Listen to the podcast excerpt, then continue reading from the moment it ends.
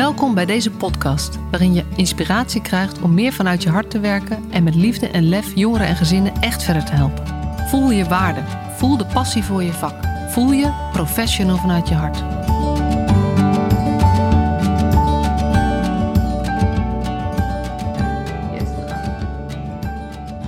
Ja, God is.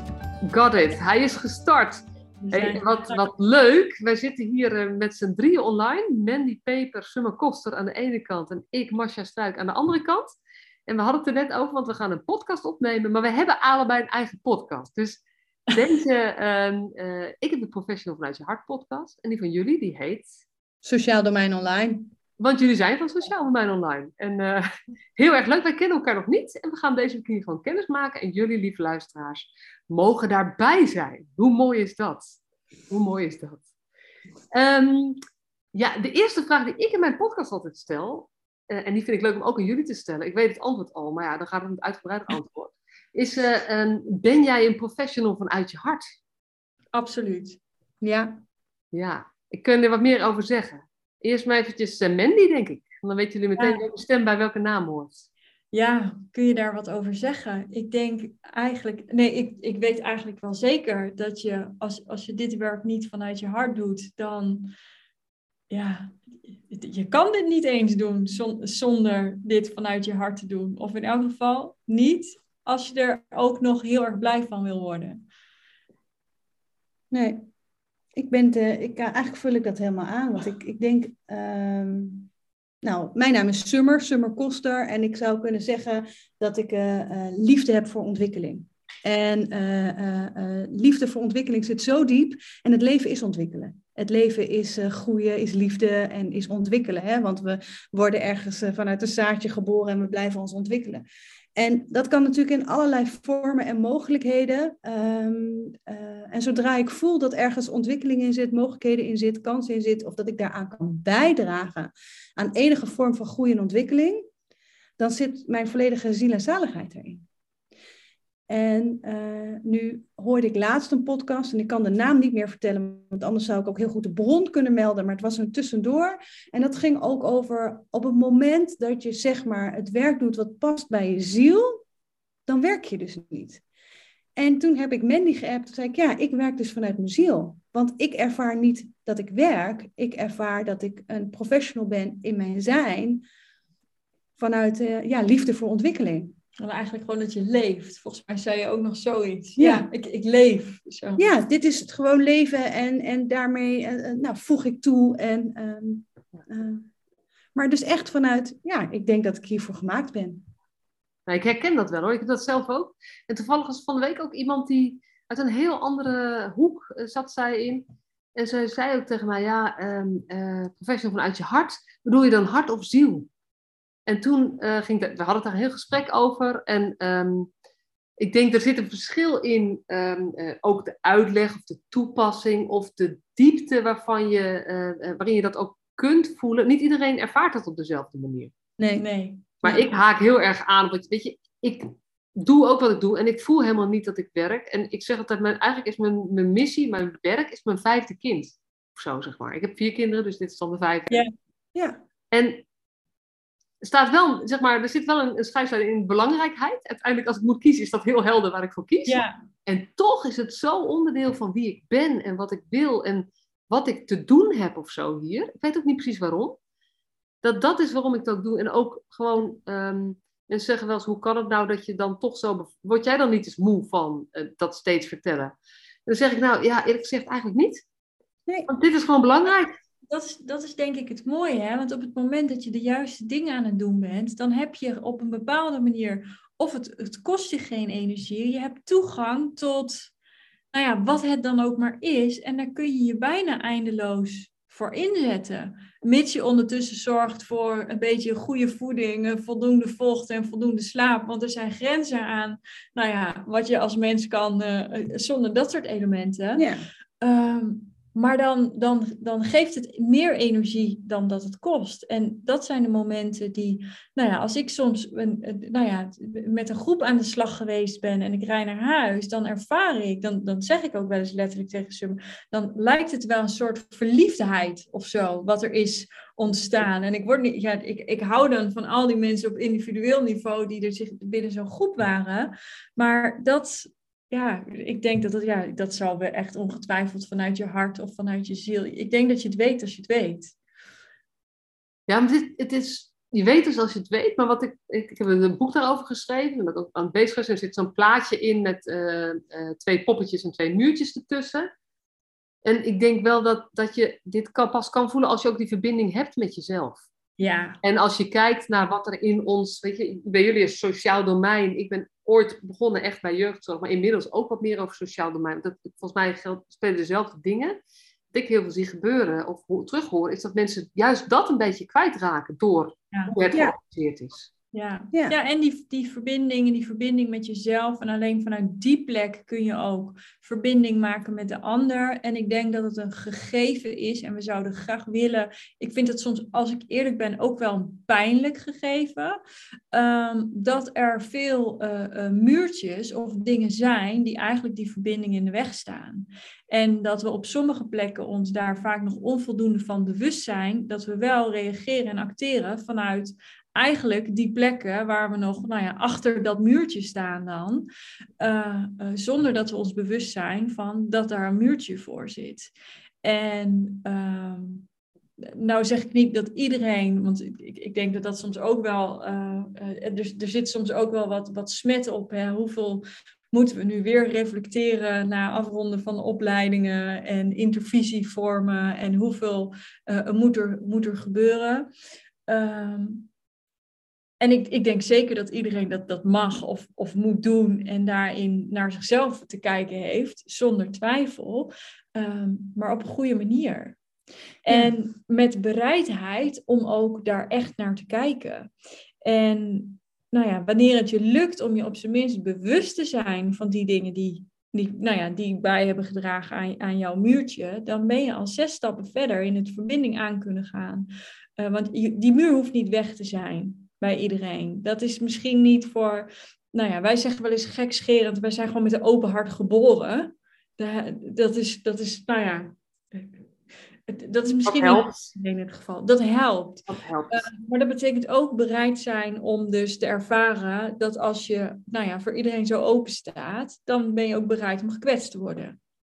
En dat is, dat is natuurlijk niet voor iedereen even makkelijk. En dat is ook hoe we als als sociaal domein of als samenleving uh, ook niet zijn ingericht hè, hier in Nederland. We, we, de, er heerst een cultuur van niet kwetsbaar zijn, sterk zijn, uh, uh, daar waar er fouten gemaakt worden.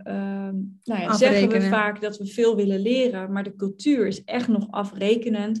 Dat draagt niet per se bij aan dat openhouden van je hart. Dan kan ik me goed voorstellen dat het achter dat muurtje nou ja, op een bepaalde manier lekker vertoeven is. Maar als je maar weet dat hij er staat en dat je van daaruit eh, reageert of contact maakt, zodat je daar je, je daar bewust van bent vanuit op welke manier je in verbinding gaat met anderen. Nou, je zou kunnen zeggen, dat zeggen wij wel eens tegen elkaar, en, en ik noem het dan eigenlijk is een vorm van verbindingsarmoede ontstaan. we hebben natuurlijk verschillende. En Jim van Os, hè, die heeft dat natuurlijk onlangs artikel uh, daarover geschreven, dat het grootste issue op dit moment is het missen van verbinding. Ja. ja. en dat denk ik oprecht. Dus ofwel verbinding binnen jezelf, hè, want uh, uh, je hebt niet zo heel veel goedkeuring nodig van de buitenwereld als jij uh, intern nou, best wel zeker bent. Wil niet zeggen dat je geen verbinding nodig hebt. En dat is iets anders, want ik geloof oprecht dat we zonder verbinding dus bijna doodgaan met anderen, met elkaar. Maar dat is natuurlijk een maatschappelijk probleem. Die is niet alleen van het sociaal domein, die is maatschappelijk, maar die komt misschien wel het meest tot uiting binnen de sociale vraagstukken en het sociaal domein. Dus zowel van de professional als wel van de inwoner, cliënt, familie, gezin die tegenover je staat. Dus het is eigenlijk een, een, een soort dansje die heen en weer gebeurt. Want... Ja, dat, dat is waar. En ik, en ik denk dat, dat, dat de professional zich heel goed moet realiseren dat hij daar een extra verantwoordelijkheid in heeft. Vind ik in ieder geval. Exact. En dat het dus echt begint met vanuit je hart ja. contact maken met de mens van mens tot mens. Nou, precies dat, ja. ja. In de specialiseringsslag lijkt het soms alsof we dat uh, uh, en want er is natuurlijk de, de grootste gos uh, van mijn leeftijd en jouw leeftijd is opgeleid met een soort professionele distantie en professioneel moeten zijn en afstand moeten bewaken. En nu heb je natuurlijk hele andere soort vraagstukken die eigenlijk spelen, waarin het natuurlijk wel een rol speelt in een vorm van ja, meerstemmige houding. En hoe je dat nou oprecht doet, zonder af te wijzen en door contact te maken. Maar dat vraagt iets nou, misschien iets nieuws. En wat je zegt, Marcia, ik denk dat we binnen dit vakgebied inderdaad een extra verantwoordelijkheid hebben om daar naar te kijken. En waarin er ook een soort van, ja, ik noem het een vorm van natuurlijke selectie plaatsvindt. Waar is vaak de motivatie ontstaan om dit vak te gaan uitoefenen? Dus we zijn eigenlijk ook nog zelf, ja, is het extra kwetsbaar? Of het, er zijn toch veel mensen die, die ja, dit vak zijn gaan uitoefenen vanuit een Ehm, ehm, nou ja, ik ga zorgen dat een ander dit niet overkomt. Of uh, wat, wat mij is gebeurd, ik ga zorgen dat het, ik ervoor zorgen dat er binnen het systeem veranderingen plaatsvinden. Er ligt vaak iets aan ten grondslag vanuit eigen ervaring of wat mensen hebben uh, gezien. Um, en dan dus, nou ja, in een, in een positie waarin je ook nog de verantwoordelijkheid hebt voor andere mensen, en nou ja, dus ook nog en, en daarmee de extra verantwoordelijkheid om dus eigenlijk naar dat eigen stukje van jezelf te kijken. Ehm, ja, wat eigenlijk nergens, want ik, ik herken wel wat, wat uh, mij zei Summit dat als het gaat over de professionalisering, het is nu ook weer actueel, dan gaat het over, we gaan de jeugdzorg verbeteren door meer gebruik te maken van effectieve interventies. Terwijl als ik zeg maar een training geef, ik praat met een groep of iemand, en we hebben het over verbeterd, dan zeg ik altijd, ja, volgens mij moeten we toe naar, naar meer vakmanschap. En dat noem ik hem maar het leren besturen van je eigen muurtje. Dus je moet weten, het, het, zijn soms, het zijn voor een deel zijn het die oude trauma's die je meeneemt vanuit jezelf. Weet je, mijn drijfveer is uiteindelijk, geen enkel kind mag zo eenzaam zijn als ik. Maar goed, wel doorgewerkt en maakt wel dat ik nu doe wat ik doe. Maar dat, die zit er gewoon in en ik heb, ik heb er bewustzijn op. Maar het is ook, ehm, het gebeurt al dat op het moment dat, jij, ehm, dat je ruzie hebt gehad die ochtend met je partner en een lekker band kreeg onderweg naar je werk en daardoor gestrest aankomt en dan staat de eerste klant op de stoep, maar dan ben je er zelf nog niet. Dus het gaat niet alleen over de oude shit en we moeten in half in therapie of zo. Maar de kwaliteit van je aanwezigheid. Daar gaat het over. Ja, precies dat. Ja. ja. Nou, we zijn klaar. Ja, ja. duidelijk. Jullie hebben een college gekregen, lieve luisteraars. Zo denk ik bijna. Punt. het zit natuurlijk nog wel in, soms zijn uh, uh, woorden zijn heel uh, waardevol en krachtig, maar je krijgt natuurlijk ook heel vaak de vraag, en hoe dan? Hè, weet je, van, we herkennen denk ik, ik denk dat we allemaal nu zeggen, hey, hier zit, we zeggen geen poep. Dus dit, dit snijdt hout, wat we nu zeggen. En dit voelen we waarschijnlijk ook als we het zegt, zeggen, en dan? Dus hè, hoe zorgen we er dan voor dat het vuur ook blijft branden? Dus dat die professional vanuit je hart ook open blijft staan. En dat je de mogelijkheden blijft zien. En dat dat ook, uh, nou ja, het gesprek warm, daarover warm houden, dat het zo belangrijk is. En dat daar ook op geïnvesteerd wordt ook. Ja, en dat is dus heel lastig, want dat, is dit, geïnvesteerd wordt, betekent eigenlijk er wordt gewoon voor betaald. Maar het moeilijke is, dit is niet zomaar weg te schrijven onder methodiekontwikkeling. En ik zeg altijd, ik wil niet dat het zomaar weggeschoven wordt onder vitaliteit. Terwijl het allebei is. Het, het draagt heel erg veel bij aan de kwaliteit. Alleen op niet op de manier van het is een betere, betere methode. Um, en het draagt zeker bij aan de vitaliteit. Maar dat is niet mijn doel op zich. Dat is super fijn, maar uiteindelijk zitten wij hier wel omdat ja, onze, gewoon de professionals zijn er wel voor de mensen in een kwetsbare positie. Of dat nou een een, een inwoner is of een, een cliënt of whatever, zeg maar. Dus dat vind ik, vind ik ook wel eens ingewikkeld. Dus ik ben wel benieuwd hoe jullie dat dan doen, met, met al jullie opdrachten over zo. Je waren net al even geïnventariseerd. Dat ik dat merk, dat zeg maar, als ik echt over het professional vanuit je hart zit, als ik hierover wil, uh, iets wil doen, dan is het best wel lastig voor organisaties ook. Ja, maar waar moeten we het nou onder plaatsen? Dat, dat opleidingen zich dat bijvoorbeeld ook afvragen. Ja, ja dat, ik denk dat het deels herkenbaar is. En ik denk ook dat wij op de een of andere manier, ehm, als wij aan tafel zitten met potentiële opdrachtgevers, dan wij zitten nooit aan tafel vanuit een, um, ja, wel vanuit een vraag, maar nooit vanuit een Product. Echt een product. Dus wat er vaak gebeurt, is dat wij in gesprek zijn. En vaak gaat het over, nou, eh, er is iets aan de hand met het team, of er zijn eh, mensen tekort, of vragen. De, de, de, Of in de ketensamenwerking. Of, eh, iets. Jullie zijn vaak in de gemeentelijke wereld, hè? Even voor, voor de... Oh, nee, maar ook niet, want we zitten ook in de jeugdzorgwereld of eh, Ja. aan- bij de aanbieders of eh, bij. eh, ja. Maar het begint vaak bij een, een, een soort van breder vraagstuk. En soms zelfs een letterlijk een, eh, een, een vraagstuk. Ja, we hebben 32 uur x nodig. En dan zeggen wij eigenlijk altijd. Nou, we, we, we geloven niet per se in de, in de vorm, maar we gaan voor de inhoud. Dus laten we eerst eens samen onderzoeken, wat is dan, wat is hier nu de vraag? En kijk, het, nou ja, ons, ons grote eh, eh, voordeel en soms ook onze uitdaging is, is dat wij altijd de neiging hebben om, we kijken niet naar dat ene team, maar we zoomen uit. En stellen vragen als, oké, is, dit een, is dit een patroon van dit team? Of vindt dit patroon zich ook nog op andere plekken plaats binnen dezelfde organisatie? Eh, gaat dit over die ene medewerker? Of gaat het... Dus we, we komen eigenlijk veel verder en we nemen daarin altijd mee. Wat is er gebeurd voordat wij überhaupt hier aan tafel zaten? Ja. Dus wat zit er in de geschiedenis van het team, wat we ook niet over het hoofd mogen zien. En waar we dan eigenlijk altijd op uitkomen, is dat we weer bij het begin te beginnen hebben. Ja. En dat begin begint voor ons bij het team zelf. Dus wij werken eigenlijk nooit, ja, er ligt nooit een hele concrete opdracht ten grondslag aan dat wat we gaan doen. Omdat we ook uitspreken dat wij het team nodig hebben om te bepalen waar staan we en waar kunnen we naartoe gaan. En wat vraagt op dit moment jouw aandacht waar we eerst iets aan te doen hebben. En soms betekent dat dat we aan hele mooie transformatieopgaven mogen werken. Daar worden we echt heel blij van als we daar een, een bijdrage aan mogen leveren. Maar dat we in het hier en nu een wachtlijst te beheren hebben met elkaar.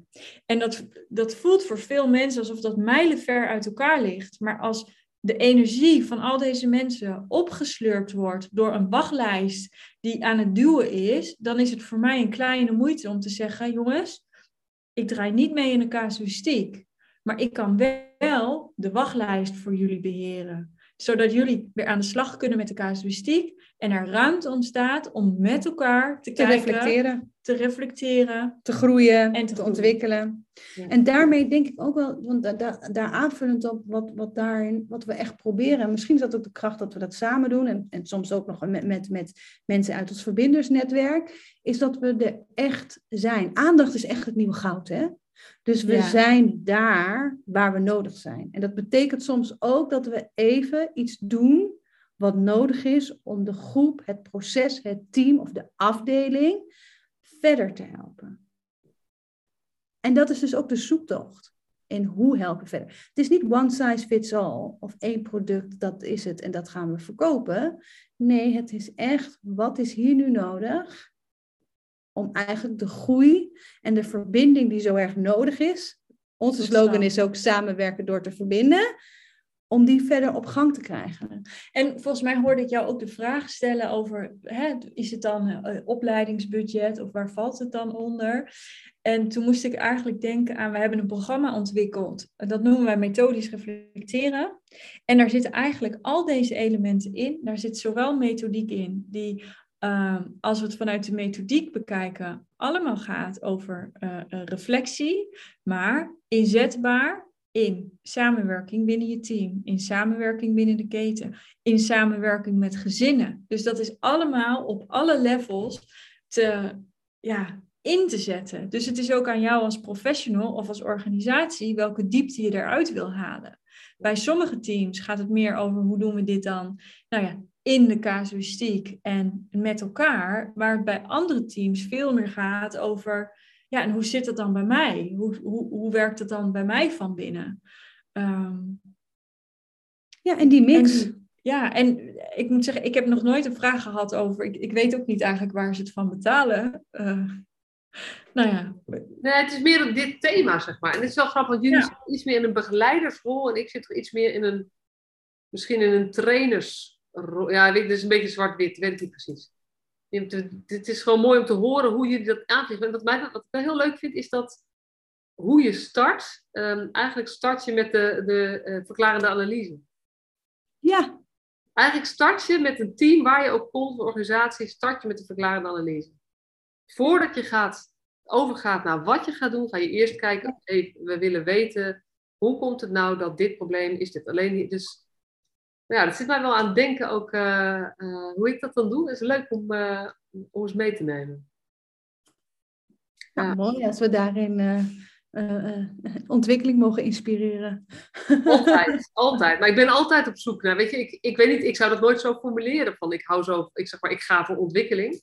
Maar het is wel ook hoe, je, waar ik zelf altijd op gericht ben en waar ik bij mezelf altijd mee bezig ben. Ik, ik denk altijd, ieder gesprek levert mij iets op. Ja, Altijd. Ja, ja. En, ja, en wat ik ook altijd een mooie vind, is ik heb uh, jarenlang uh, verandertrajecten mogen begeleiden binnen de financiële sector. En dat is een hele, nou ja, het is, echt minder vanuit het hart. Het zijn ook mensen, maar er zit minder hartverbinding sowieso in de, in, in de hele sector. En wat ik daar altijd, uh, of wat ik eigenlijk daar geleerd heb, is wanneer we het hebben over verandering of verbetering, willen we zo graag geloven in de illusie dat we van A naar B gaan. En dat is ook vaak een beetje in de vraagstelling. Hè? Dus wanneer er vragen zijn binnen teams of organisatie, zoeken ze eigenlijk naar de belofte dat jij ze naar het beloofde land kan brengen. Even heel plat gezegd. Ehm, en inmiddels durf ik erop te vertrouwen dat ik ook durf te zeggen dat ik niet weet of we daar gaan uitkomen.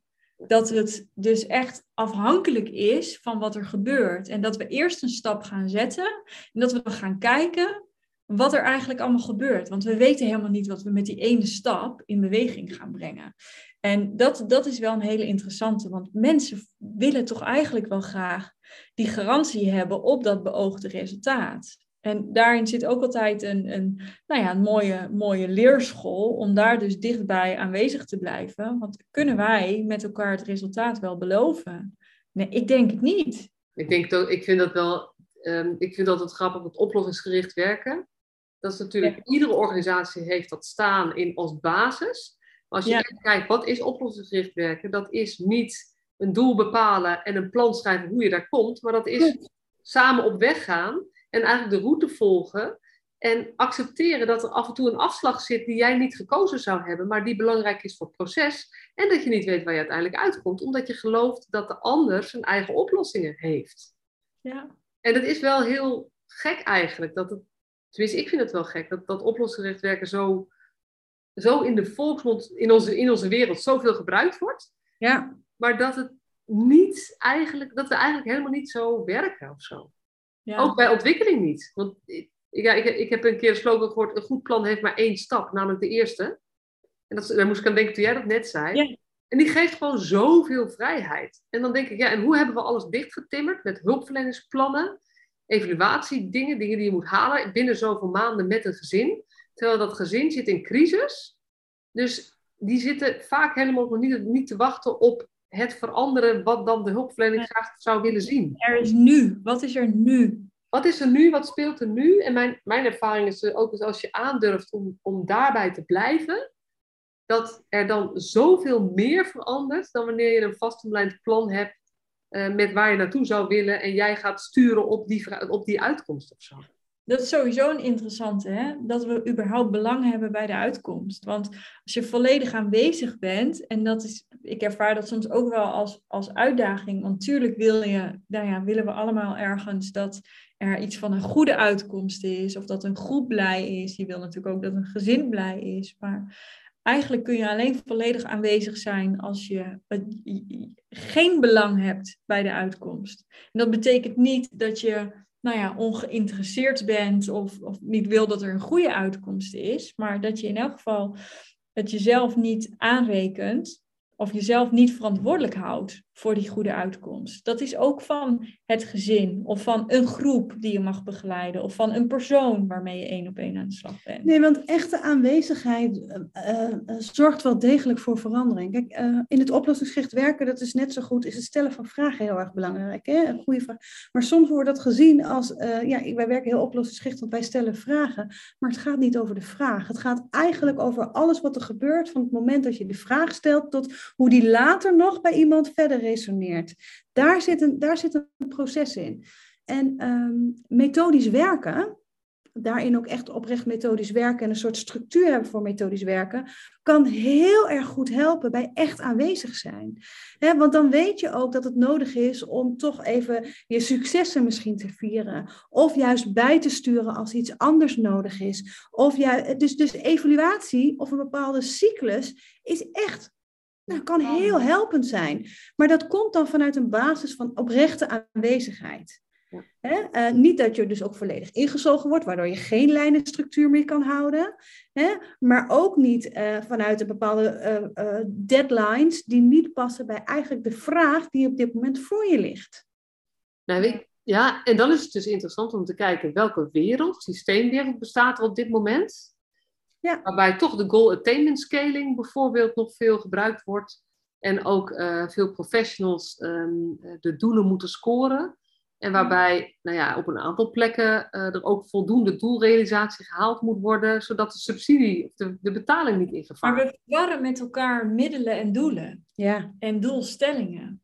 En ik denk dat als je, dat, dit, dit gaat ook deels over nou ja, hoeveel vertrouwen heb je in je eigen vakmanschap en in je eigen kunnen, nou ja, systeemwereld. Het is nou, ik denk een mooi recent voorbeeld, ik, ga geen opdrachtgever noemen, maar waar wij tegenaan liepen vrij recent was onrust over de vorm van de plannen die er gemaakt moeten worden.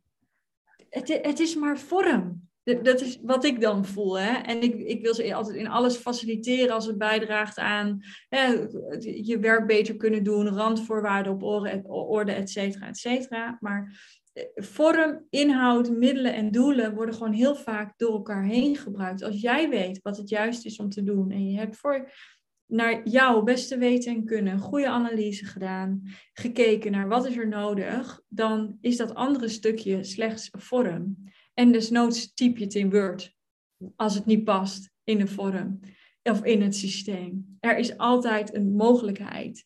Ehm, maar dan, dan heb je vertrouwen nodig in je eigen vakmanschap, zijn en kunnen.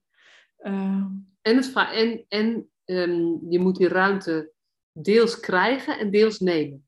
Ja, durven nemen. Durven nemen ook, want daarmee rek je ook de ruimte op. Maar er zit, er zit ook echt een kant aan dat er, dat er plekken zijn waar het heel strak gehouden wordt en je gewoon aan het voorband moet voldoen.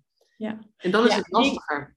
ja, en die is mooi, daar waar wij aanwezig zijn, zullen wij er altijd voor zorgen dat zeg maar, die, die horde, die, die nemen wij wel voor de teams. Hè? Dus als zij de, de durven hebben om het op een andere manier te doen, en nou ja, ik zeg, ik zeg maar even wat ik net zei, in Word, het helemaal anders te beschrijven naar het beste kunnen, inzicht. Uh, dan gaan wij die andere horde wel nemen. Voor iedereen die zegt dat het in het systeem had gemoet of niet had gepast. Ja, ja. ja het is uh, grappig. Ik heb, ik heb een, uh, bij een grote opdrachtgever zijn we aan de slag. En ik heb heel veel moeite met het woord hulpverleningsplan. Want dan zeg ik, ja, het is een plan van de hulpverlening. Weet je, oh, behandelplan was nog erger, maar, maar weet je, wie is er dan ook aan het werk? Als het een plan is van de hulpverlening. Is er, dus we, we, zijn het daar, we zijn eerst gaan experimenteren en inmiddels is dat ook gewoon omgezet. Het wordt een toekomstplan. Mooi. Mooi, ja. En het grappige is dat dat dus iets doet met zowel uh, voor, de, uh, voor de hulpverlener, de focus, maar ook voor de mensen voor wie je het maakt, met wie je het maakt, van wie het is. Ja, ik ken en, dat perspectiefplan ook. Ja, perspectiefplan in principe, maar toekomstplan is dan, weet je, is nog wat meer. Ik nog wat lekkerder ook. En toen, en toen op een gegeven moment dacht ik, ja, maar dan wil ik ook van het woord evaluatiebespreking af. Want als ik dan vraag aan een groep, wie wordt er blij van een evaluatiebespreking? Eigenlijk niemand. Omdat je, de meeste mensen doen het voor de vinkjes, soort van. Het moet. Mm. Toen zei ik, oké, maar als we het nou een toekomstbespreking noemen. Want nu heb je vaak bij een evaluatiebespreking weer 80% aan terugkijken en 20% stel je even de nieuwe doelen op, als ik het even heel erg baseer. Ja. Als je het anders noemt, ga je dus ook 20% terugkijken en 80% van de tijd aandacht, energie besteden aan oké, en hoe gaan we nu verder? En wat heel erg mooi om te zien is, dit is met horten en stoten en kleine stapjes. En, maar er gebeurt echt iets anders in de dynamiek, uh, waarbij je geen systeemverandering nodig hebt, maar wel het systeem verandert. Ja. Het is ook echt progressiegericht werken. Waar wil je naartoe? En we weten natuurlijk allemaal dat het meer energie geeft in vooruitkijken naar wat je graag zou willen, of hoe je het graag zou willen dat het eruit ziet, dan terugkijken naar hoe het allemaal niet heeft gewerkt. Maar als we dat dan allemaal weten, hè? Ja, nou ja, soms zit, het wil niet zeggen dat je daar geen wijsheid in haalt. Hè? Want soms is het, het zou natuurlijk heel, ik zeg dat heel gevaarlijk ook zijn om die wijsheid niet mee te nemen. Uh, maar vooralsnog moet je het doen met de toekomst en waar je naartoe wilt. Ja. Nou ja, en het is ook, uh, ik weet niet of jullie de cirkel van gedragsverandering kennen. Die onder... Ja. Dat is natuurlijk ook zo mooi ja. dat de terugval, die daar onderdeel van is, die ja. gewoon zegt, terugval hoort bij verandering. Ja. Wat wij doen is eigenlijk heel vaak de terugval groot maken, heel veel over praten, terwijl de energie zit bij de wens tot verandering of het plan wat erbij hoort. Precies. Als je dan maar goed op zoek gaat naar wat iemand wil, en, en of dat nou een professional is, of een team, of een organisatie, of een burger, inwoner, of een jongere of een gezin, om maar eventjes iedereen zo te noemen, zo ongeveer die we uh, kunnen hebben. Oh, ieder mens. Ieder mens. uiteindelijk ga ik aan op toch op, een, uh, op iets waarvan ik denk, uh, ja, maar hier zou ik blijven worden. Dit vind ik belangrijk. En ik denk dat dit stapje voor mij haalbaar is. Ja. Het, moet ook, het moet ook behapbaar blijven. Het moet van mezelf blijven. Ja. ja. En als het te groot is, ontstaat het gevoel dat ga ik nooit bereiken. En daarmee verlam je ook dat wat men in het hier en nu wil doen. En of dat nou gaat over samenwerking met gezinnen of uh, binnen de organisatie. Het vraagstuk is te groot, ik heb daar geen invloed op, er gaat nooit iets veranderen uh, ja, in het hier en nu kan altijd iets. Ja. ja. En soms kijken we te ver, of willen we te ver, of te groot. En dan verlammen ja. Ja, en dat is natuurlijk ook een beetje die drama-driehoek waar je dan in terecht komt. Ja. We willen te ver, te groot, maar, slash en, ik weet niet of je maar mag zeggen. En. Mag ik ook van mezelf, en. Um, soms is het praten over het grote ook een, nou ja, niet altijd bewust excuus om zelf in die slachtofferrol te, blijven, te, te, kunnen blijven zitten. Want dan hoef je niet te veranderen. En dan hoef je Ja. niet met jezelf aan de bak. Ja. En als je het eenmaal weet, dat vind ik ook altijd interessant. Als je het eenmaal weet, kun je ook niet meer terug naar dat je het niet weet. Leuk is dat, hè? Ja, Klopt. dus dat is ook altijd heel fijn. Dat als we dit dan weer ergens hebben kunnen achterlaten, dan.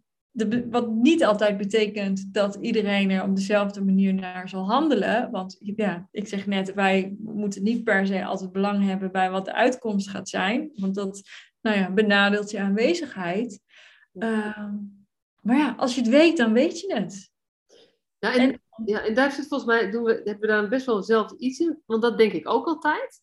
En vervolgens zeg ik dus, joh, weet je, dit is wat ik je kan, dit, waar ik je kan brengen. En nu is het aan jou de keus maken. Waarin wil jij dan dat ene stapje, en ik speel dan met 5%. Als je denkt, inderdaad, dit is belangrijk.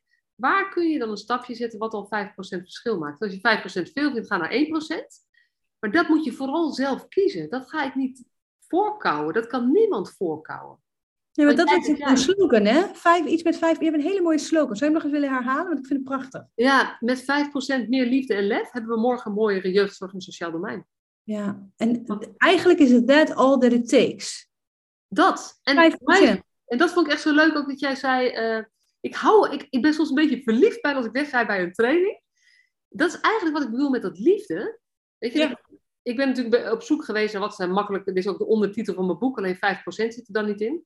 Maar ik ben op zoek geweest naar een beetje toegankelijke woorden, niet te ingewikkeld en zo. Dus zo ben ik het uitgekomen. Wat ik eigenlijk mee bedoel is, je moet gewoon een klein beetje houden van iemand met wie je werkt.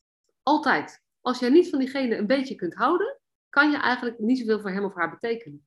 Nee. Nee, maar dat is echt, hè? Dat is een Eh, ding. dat is nog steeds een ding. En dat, en dat vind ik nog steeds ook een ding. Want ehm, ik, ik, bijvoorbeeld eh, sprak, sprak ik laatst iemand die heeft klik ontworpen. Ja, Dus eigenlijk ook een systeem, maar dat komt nauwelijks nog van de grond. Terwijl het gewoon baanbrekend is. Een systeem hoe je eigenlijk wel het systeem zijn werk kan laten doen door een soort match te realiseren. Als we al echt zouden investeren, omdat we weten uit elk onderzoek komt dat, dat, dat De 70 tot relatie. 90 procent de relatie het verschil maakt. Als we daar echt op blijven investeren, daar ook onze systemen op investeren, daar bewust van zijn, dan maakt het ook dat we andere keuzes maken. En zolang we nog steeds voelen dat we misschien allemaal generalisten moeten zijn.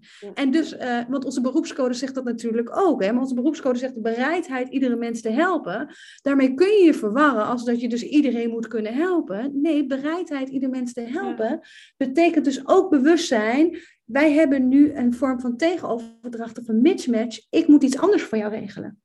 Maar dat, dat zit en zo ook vast. kwetsbaar durven zijn, ook gewoon binnen, binnen je team. Ik, ik denk dat het beter is dat iemand anders deze kaas oppakt. Ja. En um, er, natuurlijk, er vindt wel uitwisseling plaats van hè, casuïstiek. Maar zelden vanuit echt, ik denk dat ik het niet kan zijn voor deze mensen. Uh, maar en ook omgekeerd. Ik weet nog, ik heb een, uh, een project gedaan bij de gemeente IJsselstein. En ik bedenk me nu, ik moet vanmiddag even op de website gaan kijken om te kijken of ze het uiteindelijk hebben uitgevoerd. Dat was heel mooi, vond ik echt fantastisch. Uit het team zelf kwam, onze inwoners moeten zelf kunnen kiezen. Dus als het goed is, ik, misschien is het, nog, is het nog niet uitgewerkt, want daar was ik dan niet mee bezig. Maar in elk geval in de herinrichting van de, van de sociaal teams, daar was opgenomen dat alle medewerkers van het sociaal team met naam en toenaam op de website zouden komen te staan. En dat zij in het, uh, nou ja, het stukje daar waar de contact zou ontstaan, dat mensen een voorkeur aan mogen geven. Ja, ja en dat is waar, want de Klik is een app. Ik ga, dat is Anne Hulting heet volgens mij. Ik weet de achternaam even niet uh, zeker. Zij komt ook in mijn podcast ergens uh, komende tijd. Hij heeft een app gemaakt. Um, zodat mensen hun eigen hulpverlener kunnen kiezen. Ja, ja. klik. Het is Klik. bizar goed, simpel. Het verbaast mij ook dat het zo weinig gebruikt Nou, toevallig zit ik dinsdag weer met haar op tafel. Ook juist hierom. En ook om de kansen die het biedt. Want zij is van, ze komt bij 1050 vandaan. Ja. Zij heeft het daar echt heel duidelijk oh. ontwikkeld. Dus dinsdag uh, spreek ik haar, dinsdagmiddag ook. Maar ook omdat ik ook dacht, maar meer, soms ben ik ook verbaasd en ook positief verbaasd. En dan voel ik vuur, hè, want als je het hebt over ontwikkeling, ik heb ook veel vuur voor ontwikkeling. En dan voel ik ook vuur om te denken, oh, dit, hier zit zoveel goud. Uh, dit moeten we... De wereld moet het weten. Ja, dit moet iedereen weten. Want nu hebben we eigenlijk iets gematcht. Ja. Ja. ja waar we om roepen, wat er al is. Dus daar hebben we de techniek en systeem kunnen we voor ons laten werken, in plaats van dat het ons verlamt. Maar dus wat het vraagt, want ik heb wel eens ook over gehad met teams, en er zijn natuurlijk ook nog organisaties waar nou ja, de cultuur heerst. Ja, maar je moet ze niet te veel macht geven. Jongeren mogen niet zelf kiezen hoor, wie hun mentor is. Terwijl ik... Weet Sowieso, je, de houding die, ik zeg we, maar nee, ik, ik voel hem absoluut niet in mezelf. Maar gewoon, nou ja, ik, kan er, ik heb ook geen ander woord. Die we soms hebben tegenover de mensen voor wie we het te doen hebben. Daar zit ook echt nog dat, nou, daar krijg ik soms buikpijn van. Ja, macht en afhankelijkheid is echt een groot thema, ook binnen het sociaal domein. En ons daar ook bewust van zijn en hoe we dat zien.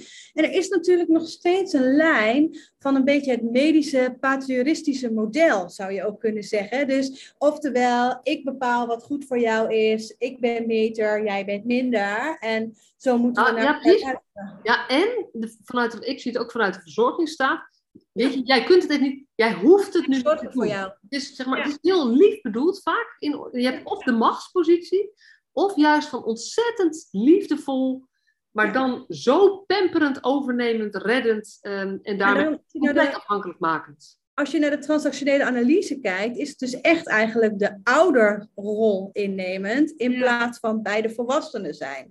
En je hebt natuurlijk de overtreffende trap van de ouderrol, en dat was wat ik eerst zei, een beetje de, de, hiërarchische.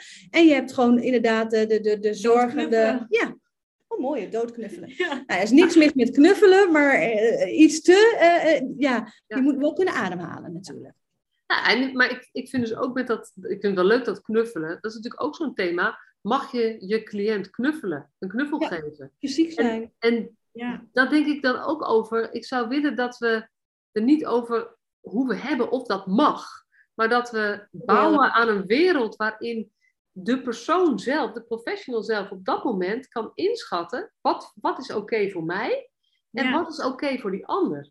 Want er zit natuurlijk ook in die macht zit een risico. Daarom is het ooit zo die afstand gekomen. Dus het is wel belangrijk om het ook... Het is interessant dat we die afstand hebben gecreëerd om eigenlijk een vorm van veiligheid te scheppen. Terwijl we het onveilige aspect, het verschil in macht, uh, eigenlijk onvoldoende hebben weten te elimineren. Dus we hebben een soort van symptoombestrijding gedaan. In plaats van te kijken naar het wezenlijke wat hieronder zit. En dat is dat, dat machtsverschil.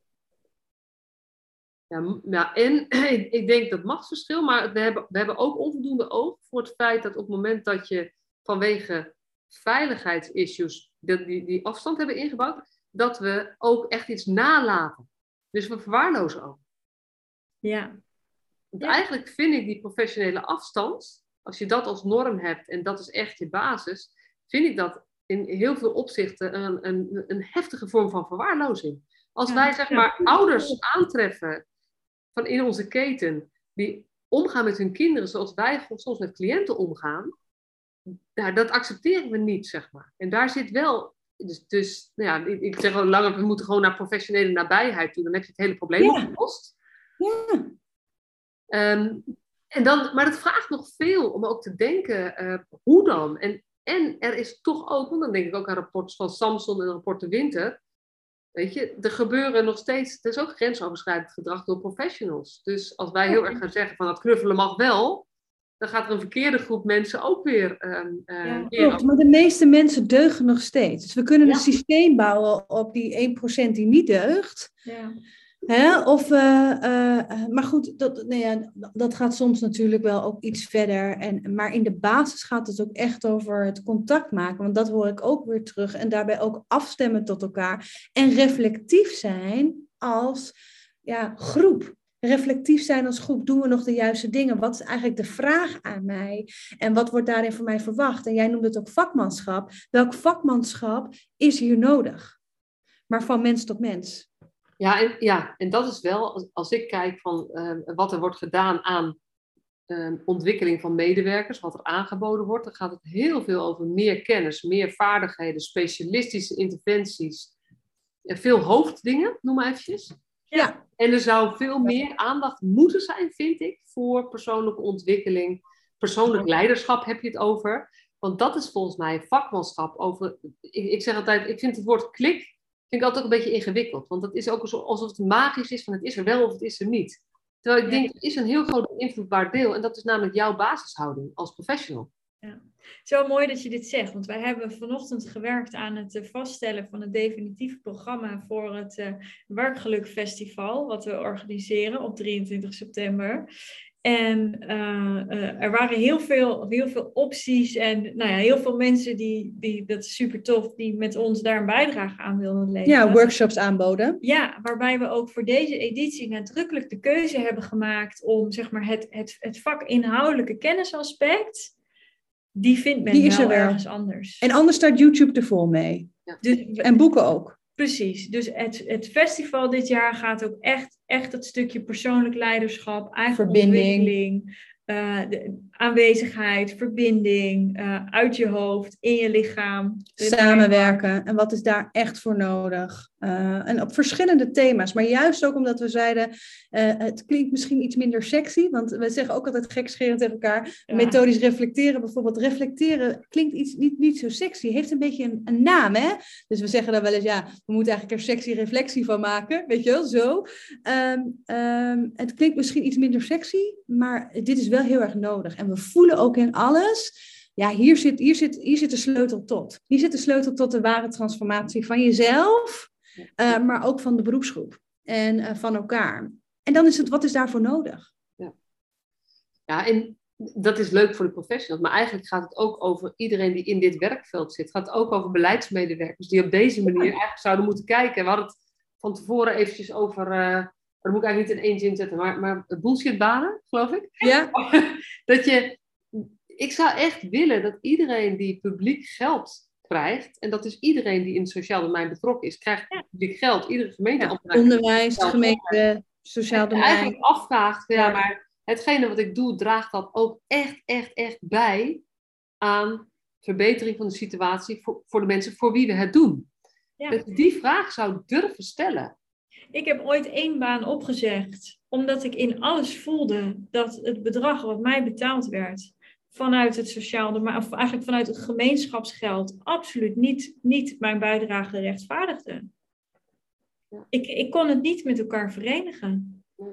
Dus ik heb ons, ja... De, de, Ja, daar heb je alweer een bovengemiddelde hoeveelheid lef, bewustzijn en lef voor nodig. Absoluut. Dus ik denk, laten we het dan weer klein maken naar die 5%. En, en dan denk ik, ja, dan, dan gaat het ook over, ehm, dan gaat het over iedereen. Dan gaat het over wethouders, gaat het over leerplichtambtenaren, gaat het over beleidsmedewerkers, doen we natuurlijk al, maar ook over de mensen binnen wijkteams. En, en iedereen dat je eigenlijk afvraagt, ja, datgene wat ik nu aan het doen ben, draagt dat bij aan het belang van degene voor wie ik het doe.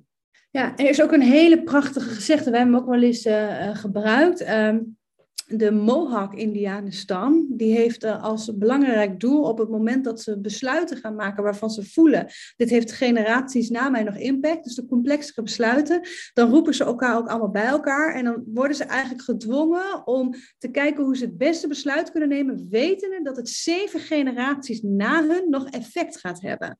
Maar de bewustzijn, dat dus jouw handelen resoneert en een, een gevolg heeft en een nalatenschap eigenlijk is, is natuurlijk een prachtige gedachte. Dus wat zou er gebeuren als we belangrijke beslissingen, uh, ook, uh, nou eigenlijk ook aan de politiek, maar ook aan het bestuur soms, maar soms ook in het klein, aan onszelf, ook zouden kunnen toetsen zeven generaties later. Stel je voor, ik ben jarenlang jeugdbeschermer geweest. Het, het mooiste vak wat er is, maar ook het complexste vak wat er is. Stel je voor dat we op deze manier ook belangrijke, zo noemden we dat toen, kernbeslissingen zouden toetsen. Wat voor, wat voor effect zouden besluit, besluiten die wij nu nemen over zeven generaties zijn? En ja. wat zou dat dan opleveren? Gewoon al uit perspectief. Hè? Het en dan maak ik het eens even heel praktisch. Hè? Want dan zit ik te denken aan zo'n jeugdbeschermingssituatie. Ik weet helemaal niet of het haalbaar is, maar, maar dan gebeurt het toch vaak als het complex is. Gaan we met, van vanuit verschillende perspectieven, ook professionele perspectieven, met elkaar erover nadenken. Maar stel nou dat je van deze kinderen, de verschillende generaties die nog in leven zijn, dus de ouders, maar ook de opa en oma en ook de overgrootouders soms, dat je die betrekt bij ook de in kaart brengen en de besluitvorming hiervan. Precies, dat bewustzijn systemische impact. Ja, dat is echt, maar dan heb je het dus ook weer, ik noem het dan, dan heb je het dus ook weer over ontwikkeling. Ja. Want dan ben je bewust van hoe het zaadje doorplant en dat wat jij nu toevoegt, ja, verder gaat. En maar het vraagt, dan ook, het vraagt dan ook lef om um, niet het hier en nu alleen maar centraal te stellen. Maar eigenlijk om, dan weer terug te gaan met hoe jullie daarmee begonnen, te kijken, hey, wat we nu aantreffen in dit gezin, wat niet voldoende is, waar iets toegevoegd moet worden, want we maken ons grote zorgen. Hoe komt het eigenlijk dat dat nu zo is? Voordat we de oplossing aandragen, dat we eerst ook kijken naar de onderliggende patronen. Ja, wat houdt dit in stand? Waar, maar ook, waar, is dit een, voor? Precies, waar is dit een oplossing voor? Precies, ja. ja. Want moeten we ook niet vergeten, soms, sommige dingen zijn echt ook oplossingen uh, uh, voor. Ja. Een van de, van, de van, de, van de podcast die mij het niet de hele podcast, maar een paar opmerkingen uit de podcast die me het meest is bijgebleven was met Mike van der Velde. En die heet, het is nummer 14 of zo, of 12 of 11, helemaal het begin. En die heet Probleemgedrag is ook een oplossing. En hij vertelde, hij is zelf uh, als jochie ook, heeft hij allerlei vormen van hulp en zorg gehad. En uh, is ook een beetje ontspoord geweest. En nu heeft hij zijn eigen um, organisatie voor van die ingewikkelde jongeren. En die vertelt ook gewoon, weet je, zo'n zo druk jochie in de klas, die doet het niet voor niks. En als je die eruit gaat halen omdat hij druk is, heeft hij er een probleem bij. En op een gegeven moment gaat hij daarvoor, daardoor ingewikkelder gedrag vertonen. En dan gaat het alleen nog maar daarover. Maar het gaat niet meer over wat is eigenlijk de reden dat dit jochie zo druk was in de klas. En wij denken zelfs nog een stapje verder, los van de individu. Mijn gedrag is een weerspiegeling van ons. Dus dit gedrag vertegenwoordigt, vertegenwoordigt iets. in de groep.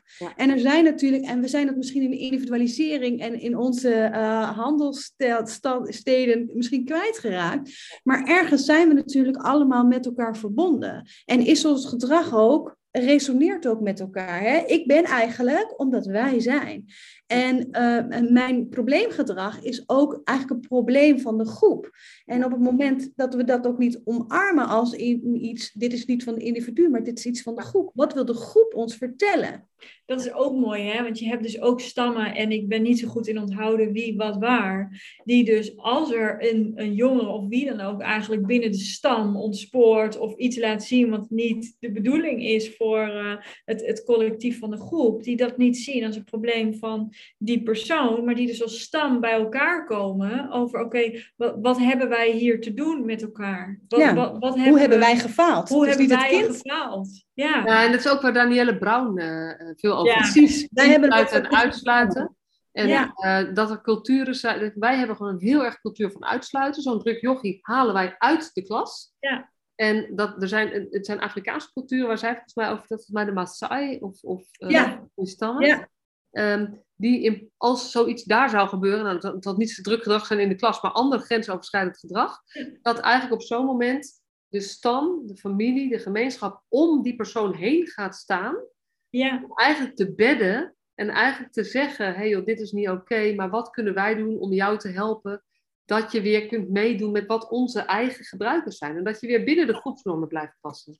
Ja, Ja. precies. Nou, e- exact dat. En we zijn niet allemaal eh, eh, altijd een cultuur geweest van uitsluiten en individualisering. We zijn daar steeds meer naartoe gegroeid. Maar wil niet zeggen dat we niet als het weer terug kunnen ontwikkelen naar wat meer verbinding. En de vraag is ook wat hier passend voor ons is. Ja. Ja, en, maar dan is het ook grappig, want dan, we hebben natuurlijk de verzorgingsstaat gehad. Volgens mij is dat, eh, ligt dat ten basis aan, aan het, die, ook de ontzettende individualisering en de stap naar altijd professionele hulp inschakelen. Maar nu is de omschakeling naar de participatiemaatschappij. Ehm, probeert dat weer terug te draaien zonder dat het hart erin zit. Want nu is het, ga het maar vragen bij je buren, zonder Ja. dat er aan die verbindingen gebouwd is. Dus het werkt niet.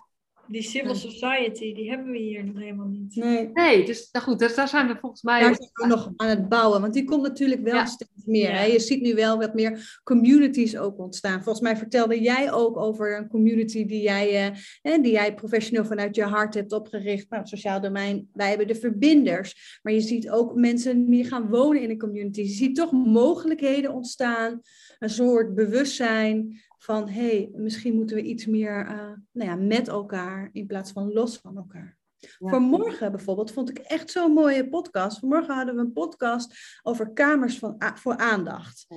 En eh, eh, het idee alleen al, ik werd er echt heel erg warm van. Ehm, het idee alleen al dat je bewust bent, ik heb ruim, er is natuurlijk woningnood. Er is grote woningnood. Maar de meeste mensen hebben wel een kamer of ruimte nodig in hun huis. Zou je die ook tijdelijk kunnen vullen voor iemand die eigenlijk die geborgenheid of de aanwezigheid van een plek heel goed kan gebruiken? En vooral voor jongeren in het snijvlak tussen 18 en 23 jaar. Die betaalt gewoon huur. Dus als je kijkt over een soort participatiesamenleving, het is wel geven en nemen. Dus er wordt wel gewoon huur betaald. Ehm, maar daarnaast is er een vorm van veiligheid en inbedding. Ja. Waar het vaak namelijk misgaat, is dat we eh, eh, eh, nou ja, iets willen realiseren waarbij het een soort vrijwilligersconstructie is, dat we altijd wat van elkaar doen, maar dat je een soort scheefgroei krijgt. Er moet wel een soort, ja, we willen allemaal een soort harmonie hebben van balans. Nou, en wat zetten we dan? Nou ja, gewoon in het grotere geheel daar tegenover. Ja, Daar en, bewust en over deze, eh, dat is Bianca van der Neut, die eh, staat natuurlijk Ja. de founder van. Dus die Ja. zit ook ergens wel in mijn podcast. En we- eh, wat mij ook altijd zo bij, daarbij raakte, is dat ehm, de, eh, we kunnen, ja, het is fijn voor de jongeren, want dan heeft je een kamer. We hebben nog wel een plek over. Maar een ander groot probleem is, we hebben ouderen die eenzaam zijn. Of Ja. mensen die eenzaam zijn. Ja, of Als mensen dit. Precies, dus als je dit gewoon met elkaar mixt en we gaan dit normaal vinden en we gaan dit ook, nou ja, we gaan dit veel meer gewoon met elkaar bespreken als van hé, maar dit is toch een geweldige oplossing. Want die huizen die erbij gebouwd moeten worden om de woningnood op te lossen, dat gaat gewoon niet zomaar gebeuren.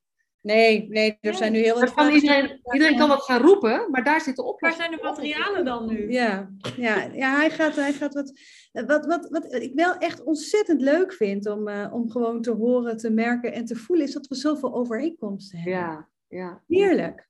Dank je wel ook. Ja, Geef mij de bevestiging ook dat dit heel erg nodig is. En het is ook fijn om te voelen, en dat voelden wij ook altijd al, maar dat we niet alleen zijn. Nee, en ik, ik heb dus zelf het gevoel dat, weet je, wij ontmoeten elkaar nu met z'n drieën en we hebben allebei al een hele club mensen rondom ons. En heel veel zijn ook gemeenschappelijke kennis, eh, vrienden, collega's, hoe noem je dat, zeg maar. Ehm, maar er zijn zoveel mensen die dit ook al geloven, die zich ook eigenlijk soms een beetje vreemde eend in de bijt voelen of alleen voelen. En die mensen zou ik vooral willen oproepen. ehm, ga, neem contact met ons op of met andere mensen, want je bent echt niet alleen. Alleen je moet gaan je wil gewoon gaan omringen met gelijkgestemden. Ja. Waar je dat kan vinden, maakt niet uit. Ehm, want we zijn met zoveel. En, en ik geloof echt, dat, dat komt ook uit de wereld van de omwentelingen en zo. Als je 20% van de mensen bij elkaar brengt en die gaan iets anders doen, dan heb je een maatschappelijke beweging tot stand gebracht. Dat was bij, de, is bij duurzaamheid is dat ook. Dat heeft heel lang geduurd. Maar als er 20% van de mensen om is, gaat het niet meer terug. En um, zo zijn er allerlei mooie ontwikkelingen. En ik denk, luisteraar, als jij dan toevallig behoort bij, bij iemand die, waarvan je denkt, ja, maar in mijn team ben ik toch een vreemde eend in de buiten. Of in mijn organisatie voel ik me toch wel eens alleen. En heb ik het idee dat ik te veel wil. En het kan toch eigenlijk niet. Of ik hoor dat het niet kan wat ik wil. Ga alsjeblieft op zoek naar mensen die jou bedden, steunen. En als je zeg maar zelf niemand kent, dan kan je altijd een van ons benaderen. Of iemand Dat anders. weten wij wel. Ja. Ja, Ja. Of, of weet je, ga, ga gewoon rondvragen. Want er zijn genoeg mensen die, net als jij, de ruimte, zeg maar, de ruimte zien om ook in de omstandigheden zoals ze nu zijn, het een klein beetje beter te maken. En eh, dat maakt gewoon een groot verschil. Ja. Ja. hey, dankjewel. Volgens mij gaan we nou afsluiten. Ja, jij ook, dankjewel. ja, bedankt voor jij. Ja.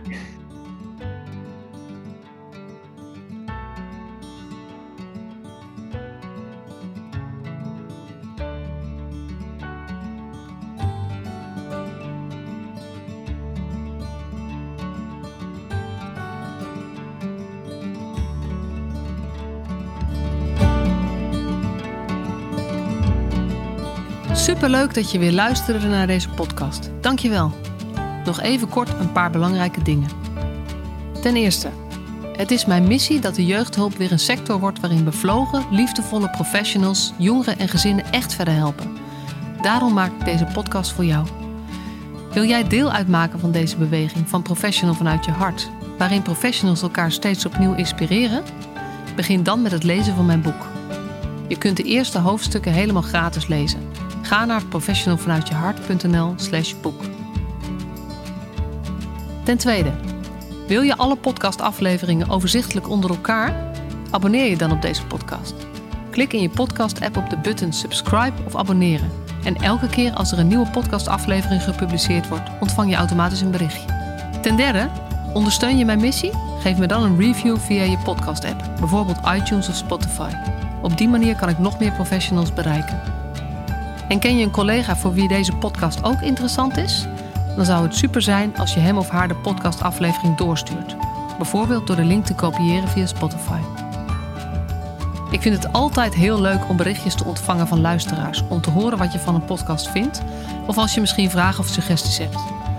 Of als een aflevering je een bepaald inzicht heeft gegeven of er iets in beweging is gekomen.